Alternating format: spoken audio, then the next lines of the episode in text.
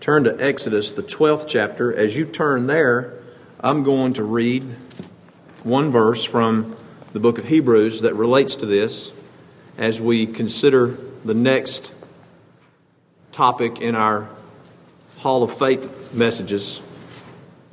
And today we consider by faith we kill. By faith we kill. Hebrews 11, and I'm going to read to you verse 28, and this is speaking of Moses still. Through faith, Moses kept the Passover and the sprinkling of blood, lest he that destroyed the firstborn should touch them.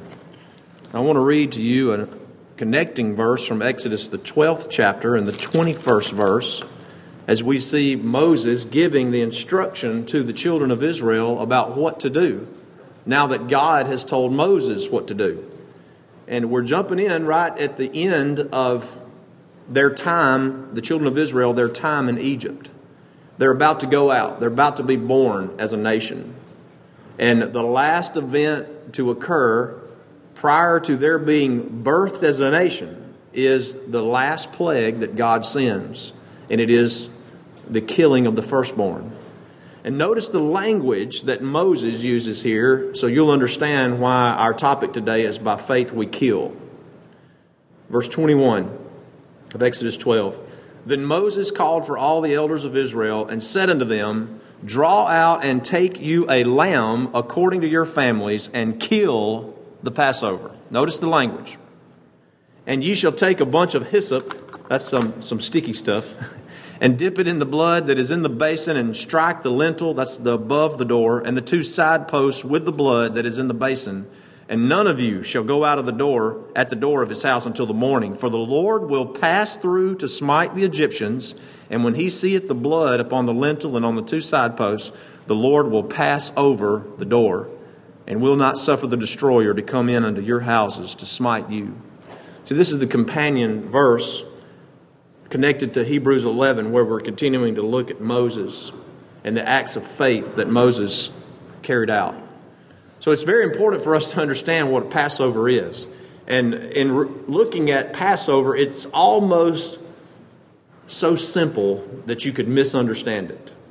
And we have to give a lot of credit to a, a particular man who was one of the first translators of the Bible into English prior to the King James translation because he's the one that coined the phrase Passover. His name is William Tyndale, and he was actually put to death by, for uh, translating the Bible into English. So, what is the Passover? I tell you that this point in our study in the book of Hebrews, this is the clearest picture of Christ that you can get in the Old Testament. The absolute clearest picture you can imagine that when God told Moses that this is how it's going to be, this is what you must do, this is what's going to bring you out.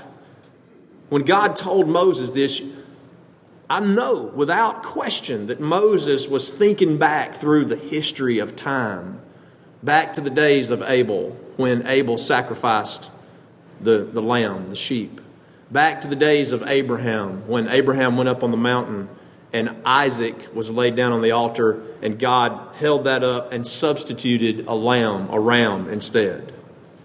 You see, this is the clearest picture of Christ prior to Christ's coming that you can get, and the clearest picture that these patriarchs would have had that we have studied. So I want you to see that Christ is so clearly in this scene of the Passover. Now, I won't, you can go back and look at it yourself, but you can see Christ in all the other examples that we've looked at. Whether it's the Ark of Noah, the deliverance ark of Noah, that you can see it. It's kind of fun to go back and look through and find Christ in those examples. You can find him. But in this example here, it could be nothing plainer, nothing. You don't have to stretch your mind at all and think, well, where's Christ in this Passover? This is the clearest picture of Christ. Now, I want you to think about the Passover as we consider this unique word, the word Passover, that was coined by Tyndale. Tyndale, he was, he was a, a great linguist. He was one that was able to, uh, a great translator. And so, for example, he's the one that coined the word atonement.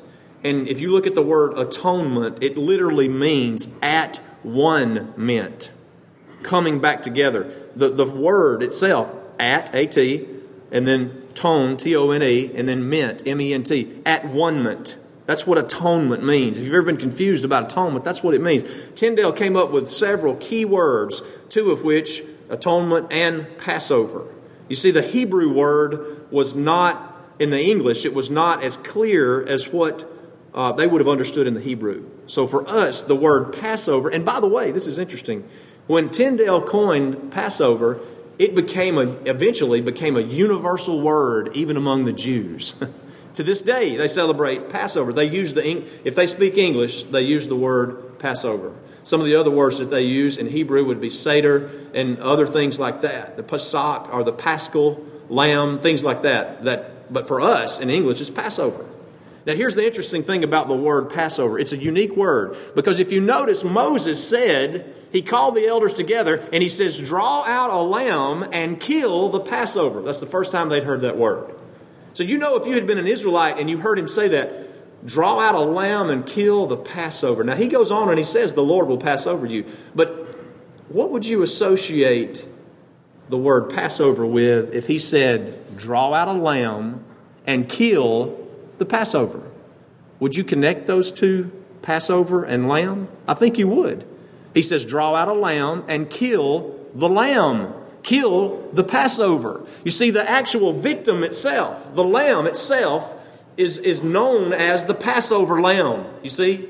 So the word has a rich, and I said it has a double meaning, but it actually has like a triple and even more than that kind of meaning. Because if you refer to the Passover, you could be referring to the actual lamb that was sacrificed, the victim. If you refer to the Passover, you might be referring to the Lord passing over the houses of the uh, Israelites that had the blood on it. Or you might be actually just saying, referring to the actual festival. The Passover is coming. Now, if, put in a little bit better perspective, think of a festival that we ex- uh, experience today is Christmas. It comes from a Catholic word, Christ Mass. But think about it the, the actual name, Christmas, it gives you the idea of what's going on at Christmas. It has something to do with Christ. And then you think about the fest. Most of us think about, you know, giving and mainly getting gifts. But, but the true meaning of Christmas, the festival of Christmas, is has to do with Christ. You see, it's got a more than just the actual event. It tells you about a person. So Passover told you more than just about a festival or an event. It told you about what was going to happen. There was going to be a victim that would have to be celebrated around this, this Passover. Now, we don't normally associate killing something with a festival, do we? you know, we don't think about killing something as a festive time. But in this situation here with the Passover, it was a very festive time and it involved a killing. It says, by faith, Moses killed the Passover. Now, the Passover, it actually points to the victim, and it points to the festival, and it points to the passing over, and it points to the time of year. you see, it's just a big circle there that just keeps getting richer and richer and richer if you see what it means. Now, think about the time of year also. It was the month in the Hebrew tongue known as Abib, which is what we know today as April. And the Lord comes along in the first part of Exodus 12, if you want to turn back a page over. It says that the Lord spake unto Moses and Aaron in the land of Egypt and said, This month shall be unto you the beginning of months. It shall be the first month of the year to you. And you know to this day, in the Jewish calendar, April is the new year. That's when the new year begins. Why? Because of the Passover. you see, God comes and see, God can reset the calendar because He's God. you know, what what if I was to say, well, you know, I'm going to establish a McCool tradition, and June the 1st is going to be the new year for the McCool calendar? How long do you think that would last? My kids would be like, yeah, okay, and daddy's lost his mind again. you see, I'm not God. but God is God, and God can reset the calendar. And what better time and place to reset the calendar than when God is about to birth a nation in one night? April is going to be your first of the year. And it's because of the Passover. It's when they came out of Egypt. Now, when we say kill the Passover, are y'all with me? It refers to the actual victim. And who was the victim of the Passover? It was the lamb, right? This was a time not just of killing something and coming out of Egypt, it was a time of celebration. The actual word that we have for festival today comes from the word for feast. If you add one letter to festival, you get feastival. Are y'all with me? So this is a festive time. Isn't it amazing that on one hand in Egypt they were mourning and complaining and crying out in anguish, and in the houses of the Israelites where the blood was, there was a festival, a feastival going on. And this was a festival like no other. The word used in the Hebrew is only technically used for the Jewish Passover, the festival or the victim, or uh, the actual passing over by God. Now, this is interesting to me. The root word of Passover means to hop, skip over, or spare. It means to hesitate. So, if you can get that in your mind, literally, the destroyer, the angel of death, would hop or skip over the houses on which the blood was applied. It made me think of hop, skip, and jump. you know, that's probably, I think it's from a Dick and Jane book. but to hop, skip, or jump. That's what God did, literally, whenever He approached the houses of the Israelites. You see, the entire region was under the penalty of death. You understand, it was not, okay, well, the Israelites have been good and they're just, you know, they're better looking than the Egyptians or they act nicer than the Egyptians or they, you know, they keep uh, the, the laws of God, you know, better than the Egyptians. No, a thousand times no. You see, that's not how salvation works. They were all under judgment. God said, if you don't put the blood on your house, then the destroyer will come into your house. See, they were all under the sentence of death. The firstborn was going to be taken. Taken. So I asked us today, are we today, are we killing the Passover? You say, well, you mean we got to go back and carry out the Seder and the, and the different functions and things that they do that we're about to talk about? No. The New Testament says that Christ is our Passover. Are we sacrificing? That's what kill means. Are we sacrificing? Are we rejoicing? Are we celebrating? Are we having a festival? Are we having a festival with the Lord Jesus Christ? Because I tell you, with Christ, when you see what Christ has done for you, it's a Passover every day. Literally, when you see what Christ has done for you and you spend time meditating and thinking about, about Christ, it's a wonder that the judgment of God doesn't come down on me every day. I deserve it. I'm under the judgment of death, but because of the blood, the Lord hops, skips, and jumps over me. Isn't that great? Are we observing the Passover? Now, I want you to think about their emphasis. In the 12th chapter, you can read about what the Lord said. He says, This month shall be the beginning. It's April. It's the beginning. And he says, Speak to all the congregation that on the 10th day of the month, April, we'll say it was April. It was in the general time frame. It might have been a few days off of April 10th, but in on the 10th of Abib, you will take the best lamb a year, a, a, lamb in the flock that's been there a year, a male, and put him up. Bring him, and, and literally it meant in those days, bring him into your house. Think about in the days of David when Nathan went to David and said, there was a man who had a ewe lamb. That lamb ate at his table, it, it rested in his arms. Literally, the lamb was brought into the house and it was petted and it was loved and it was cared for and it was the prettiest lamb of the flock. I've, I've given you this example before, but I can't imagine back when dad was alive, you know, this never happened.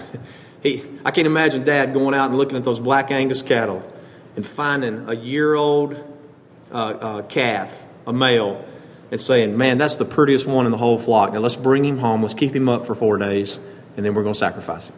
No, he was looking at the, the best of the flock to send them to market and sell. You see, that's normal. This is so abnormal in the sense of our natural thinking. To take the best one of the flock and bring it in and pet it and love it and feed it and take care of it and then kill it. But that's what God said. You remember, remember, don't forget, I don't want to repreach this sermon, but you remember the sermon I preached uh, maybe a year ago or so on the Lord calling in the debt of the firstborn. You see, these people in this culture understood everything was owed to God. And if he wanted to call in the debt, the pledge of the firstborn to say, I'll take your firstborn, and that way the rest of you get spared, God has a right to do that. We just don't have that mentality of that culture, you see. So when God told Abraham, rise up, go to the mount, sacrifice your son, Abraham didn't say, What? And God didn't say, Take Sarah. That would have been very strange. No, he said, Take your firstborn. God's calling in the dead. God's calling in the dead on Egypt. Are y'all with me this morning? He's calling in the dead. He's saying, I'm taking the firstborn, but I will hop, skip, or jump over the houses of those on whom the blood has been applied. I don't think you can get a, a better picture. Now, I'm probably doing a terrible job explaining it, but I don't think you can get a clearer picture of Christ in that. It says in the 14th verse of Exodus 12, God says, This day shall be unto you for a memorial. The word memorial means memento. Watch, it says, You shall keep it as a feast. That's, a, as I said, a festival or a celebration. Throughout your generations, you shall keep it a feast by an ordinance forever. That ordinance means a statute or a custom. You see, God implemented something that even to this day in the Jewish community is still observed, and it was 3,500 years ago. You talk about a validation of Scripture, a validation of history, a validation of God's sovereignty. Even to this day, among the Jewish community, they observe the Passover. Now, listen, we are spiritual Jews. All of us, as, as born again children of God, we are spiritual Jews, and we observe and kill the Passover too. That's what we're doing here this morning. You've had to kill some things to get here. And I don't mean your kids because they weren't getting ready fast enough, although sometimes that's a temptation. You've had to kill some things to get here. You've had to kill time doing something else. You've had to kill uh, uh, uh, other opportunities that you may have had. You see, you had to kill something to get here. It's a trade off. And I want you to know God is worthy for the killing of whatever you have to kill. And that means sacrifice. Sacrifice means kill. Whatever you have to sacrifice, God's worthy of that sacrifice. Now, he says in verse 26 of this same chapter, Exodus 12. This is Moses talking now. Moses comes to him after God tells him what to do, and he says, It's time to kill the Passover. Draw out a lamb and kill the Passover. And look at verse 26. It says, It shall come to pass when your children shall say unto you, What mean ye by this service? Moses says, Down the road, after you've left Egypt, many years have gone by, and you come into the promised land, your children are going to ask you, Daddy, Mama, what does this mean? Why do we bring in the best of the flock, the little uh, lamb, the little male lamb, the best of the flock? And, and I love him. He's cute. We pet him, and we've got to kill him. Can y'all imagine how? Oh, listen, I've got, uh, I've got one in my house that is a definite cat lover. She's got plenty of cats around the house. And I cannot, and I joke all the time. I'm like, she's like, let's get another kitten. And I'm like, well, we got to kill off some of those others first. I'm just joking, of course. But I cannot imagine if we had a little male lamb, which, by the way, a lamb is way cuter than a cat. But anyway, um, I'm not, I'm not, Tracy, I'm not advocating getting a lamb now, again.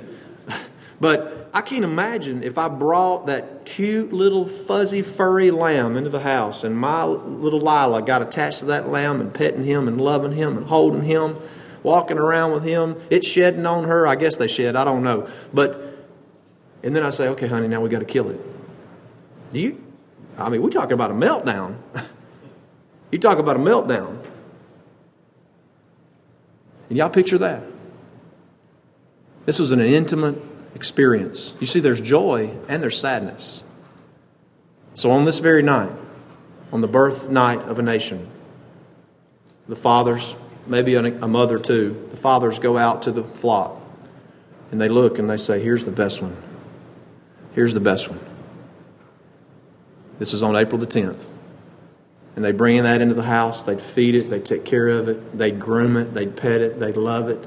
That little lamb doesn't know what's coming. Now get, now get this. Then the Lord says in the evening of the 14th day, in the evening, you know what the Jews considered to be the evening? Three o'clock. Are y'all with me? You Bible readers, are you with me? 3 o'clock in the afternoon, kill the lamb, roast him with fire. Not a bone would be broken. Y'all picture those folks sitting around their table and they've got that lamb roasting in the fire.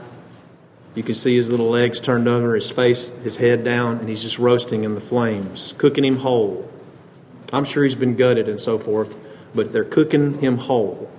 Not a bone is broken. And when he's ready, when he's done, the Lord says, Eat it, eat it all. Can y'all picture that little Lila? Can y'all picture that little Lila in that house? She's been petting that little baby lamb. She's been loving it. She's been taking care of it. Now she's eating it. This was an intimate experience. Three o'clock in the afternoon, they kill it. They put it on the fire. They roast it. They look at it. The Lord said to eat it, eat it all. And if there's any piece, if there's any meat left by the morning, He says, you roast the rest of that in fire. Burn it up. There's nothing left. oh, our Lord is specific and glorious, isn't He? There'll be nothing left of the blood. There'll be nothing left of the meat. Not a bone would be broken. And he says, while you're there, drink the wine and eat the unleavened bread and the bitter herbs that come with it. You say, what's the bitter herbs mean? I tell you, whenever you see what Christ has done for you, in one sense, in one sense, it is bitter to think about the, the sacrifice that he had to go to, where his flesh was roasted in the fires of men, but even more so than that, in the fires of God's judgment. He was roasted in the flames. And he suffered the wrath of God at three o'clock in the afternoon. And by the way, it says in the scripture, not a bone of him would be broken. When they came to touch him to see if he was dead and they stuck the spear in his side and blood and water gushed out, they noticed they were going to break the legs of the others and they did, but they didn't break his legs. I tell you, all the angels in heaven would have come forward. All the, wrath of God would have fell upon the earth and upon the universe if they tried to break a bone of his son. They could only go so far in doing what they did. God said, You take that lamb, you put that lamb in the fire, and you roast it, and then you eat the flesh of that lamb. And if there's anything left, you burn it in the morning, and then you come out free from bondage. Isn't that glorious? I tell you, if you can't see Christ in that, you may have blinders on. it's one of the clearest pictures of Christ I've ever seen. I rejoice in it. It makes me want to celebrate, but it's also bitter, isn't it? Mixtures of joy and sorrow daily I pass through. I tell you, I have joy when I think of the sacrifice that Christ made and uh, spared me from my sins. And I have sorrow in thinking what I put him through because of my sins. You see, they gathered around that table. No doubt, tears were shed. And no doubt, uh, no doubt, as they sat there and they feasted on the Lamb. They had their clothes on. They weren't fixing to go to bed. They had their clothes on. He says, Be girded, be ready. You're coming out. It was a last meal in Egypt. That's something, isn't it? It was a last meal in Egypt. And around midnight, it says that the destroyer, which was, I believe, Jesus Christ himself, the, the destroyer, the angel of death, went throughout the city there in Egypt, the, the country of Egypt. And when the angel of death came to the door, he, listen, he came to the door of every house in Egypt. He came to the door of the children of Israel in the land of Goshen. He came to the door of the Pharaoh. It says that he came to the door of the dungeon. He came even to the door of the cattle. He even took the firstborn of the cattle in Egypt. And not one of the Israelites perished that night.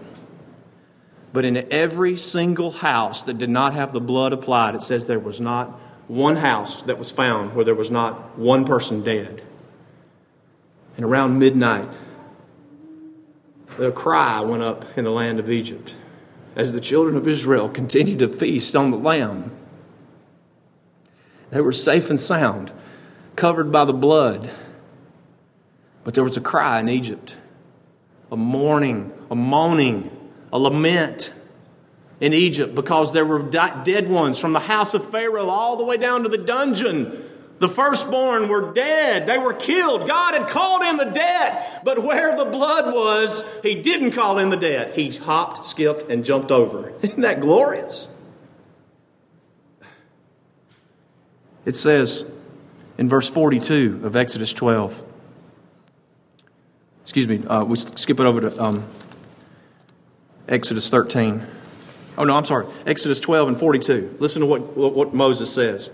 It is a night to be much observed unto the Lord for bringing them out of the land of Egypt. This is the night of the Lord to be observed of all the children of Israel in their generations. This night was to be much observed. I tell you, brothers and sisters, whether you realize it or not, we still observe that night when the Lord passed over the children of Israel because of the blood. Moses says in Exodus 13 and verse 3, once again, he says, This is the night you come out of Egypt. Draw out the a lamb, and also you will. Um, let me just read it. I don't want to butcher it. He says in verse 3 And Moses said unto the people, Remember this day in which ye came out from Egypt, out of the house of bondage, for by strength of hand the Lord brought you out from this place. There shall no leavened bread be eaten. Leaven was a picture of sin. This day ye came ye out in the month Abib. Look at verse 14. And it shall be when thy son asketh thee in time to come, saying, What is this? That thou shalt say unto him, By strength of hand the Lord brought us out from Egypt, from the house of bondage. And it came to pass, when Pharaoh would hardly let us go, that the Lord slew all the firstborn in the land of Egypt, both the firstborn of man and and the firstborn of beast. Therefore I sacrifice to the Lord all that openeth the matrix of the womb, being males, but all the firstborn of my children I redeem. Don't you know that Moses understood how God had called in the debt? And yet here was a system that had been put in place where they were guaranteed that God would not call in the debt, And all they did was sacrifice that lamb. They continued to sacrifice that lamb. And they knew while they were sacrificing that lamb, eating the flesh of that lamb, and putting the blood of that lamb on the doorpost, they knew God will never call in that death pledge. He'll never call it in, the firstborn. And to this day, to this day, it's still around. So get this now. When they looked at the lamb roasting in the fire, and when they partook of the lamb, they thought of the Lord passing over them. Today, are we killing the Passover? Are we sacrificing the Passover in a way that pleases God by looking at the lamb? Today, brothers and sisters, we have full knowledge of, of Christ, our Passover. In the book of 1 Corinthians, it says that Christ is our Passover. Every day, God is hopping, skipping, and jumping over us because of the blood of Christ. Listen, today we celebrate Christ, our Passover. He's our festival. Christ is our Passover. He's the victim our Christ, the Passover, is the skipping over. Christ, the Passover, is the one that help, that causes us to avoid judgment. Can you picture the Father in the annals of time from Psalm 51, Psalms 53, Psalms 14? Can you picture the Father looking down through time upon the flock of mankind? And there's none there. There's none righteous. There's no not one because of the sin of Adam. And so he can find no sufficient lamb, no sufficient sacrifice to pay for the sins of man. So he looks to his son the ultimate Lamb of God. And to this the Son agreed I'll pay for their sins. you see, we should be celebrating that on a daily basis. Romans 12 and 1 says, I beseech you, brethren, by the mercies of God, that you present your bodies a living sacrifice. That's a misnomer, isn't it? That's, that's a puzzle, isn't it? A living sacrifice. To sacrifice means to kill. How can we be a living killing? It's because we present our bodies to the Lord. The Lord doesn't command us to kill ourselves. The Lord commands us to follow Him, honoring the killing of Himself by killing off things in our lives that are hindering us from seeing more clearly the Lamb of God and the blood of Christ. 1 Corinthians 5 and 7 says, Purge out therefore the old leaven. You got any old leaven? You got any sin you need to purge out? You can do it. It doesn't matter what you've done, it doesn't matter how you've lived. Because Christ has purged your sins on the cross, you can purge out the leaven. You can turn from that. He says that you may be a new lump as ye are unleavened. For even Christ, our Passover, is sacrificed for us. Therefore, let us keep the feast. Are you keeping the feast? Not with the old leaven, neither with the leaven of malice and wickedness. You hold any ill will in there in those little dark recesses? I speak whereof I know. We all have malice. We all have jealousy. We all have issues. We all deal with these things. And Paul says, purge them out. How? By looking to Christ, the Passover. You can look at what that person did. You can look at what that person said. You can look how upset or jealous you might be of this or that. But look to the Lamb. That's how you purge that out. You see? Are you keeping the feast of the Passover by purging out the leaven, by purging out the malice, by purging out the wickedness? You got any ill will that you need to kill? that kind of rhymes. I need to kill my ill will. but with the unleavened bread of sincerity and truth. Oh, brothers and sisters, parents, are we killing the Passover to our children? Is Christ a memorial in our house? Is there a festival? Is there a festival to the Christ, the Passover, on a regular basis? Is there an ordinance or a statute in our house that statute in our house that says this is Christ. This is the Passover. This is how, why we do what we do. This is why we kill certain things and we don't do this or we don't do that. Or is the destroyer in your house? Are you the destroyer? Am I the destroyer? I think sometimes I am. I go ranting and raving about this, that, or the other. And I think, you know, when I look back on it, I'm like, I, am the destroyer. I'm the one that's, that's killing the joy here. when I ought to be killing the Passover, I ought to be sacrificing to the Lord. I don't know what you struggle with, but I'll tell you this the Lord knows what you struggle with. I don't have to know what you struggle with. I'll just give you a little silly example of my own. I like what Brother Chris said. I've heard him preach it several times. He says, You know, we only struggle with two or three, maybe four or five sins, specific sins throughout our life. And that's true. That's absolutely true. Two or three things that come back and vex you on a regular basis. Yours might, no doubt, be different from mine. Mine will be unique and different from yours. But one of the things that I struggle with, I love to watch TV. I love it. I love to watch TV. I love to watch movies. I love to, you know, think, and listen. Now, you know, I can take this little device and I could just lay down in the bed and stick it right in front of my face and become a zombie for hours upon end. You know, but I live, and, and that would be absolutely wrong, okay, for, to do that. To just spend, all, to, to, to kill my time on something like that, that that's so useless and pointless. Okay, so it's okay to do a little of it, right? We, we believe in moderation. so, and I've got a dear wife that she likes to go to sleep early. And so she can't have any light in the room. So there's a conflict there, you know, because that's got a little light. I turn it all the way down. And, and I, sometimes at night, I just like to look at something funny. You know, my mind's swirling in different circles, and I just got to shut my mind down and just, you know, it might be Bugs Bunny, it might be, you know, some old clip from something that I thought was funny. I, I mean, I, I just shuts my mind and I can just go, you know, just kind of be dumb for a minute. But it, but it, it'll keep Sister Tracy awake. And I have let that go so far in my own life at times that I'd get up the next morning and I'd think, how dumb was I for staying up later than I normally should? I feel convicted from the Spirit of God. It convicts me, and I'm like, I got to get a hold of this. So I don't have enough willpower to keep my phone and my iPad plugged in by my bed. So to kill that to me, I still watch it some, but to kill that, I've had to take that and move it somewhere else in the house so I can't just reach down and get it, you know. And I'm, I'm too tired in the middle of the night when I wake up to get up and go get it. So it stays over there, and Sister Tracy just sleeps like a at peace, you know, without the light. Turn the light off. now look, I'm just being honest with you, and that may be a silly example, but there, whatever it may be with you, by God's grace and by looking at the Lamb, you can kill it.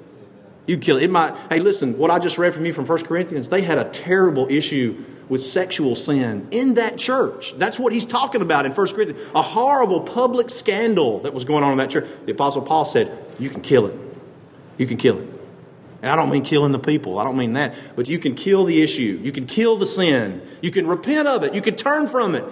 People say, Well, I just, this is just the way that I, am, that I am. I just can't help how I am. Yes, you can. Don't tell another lie like that on Jesus Christ. If Jesus did what he did for you, there's nothing that you can't kill. By faith, we kill.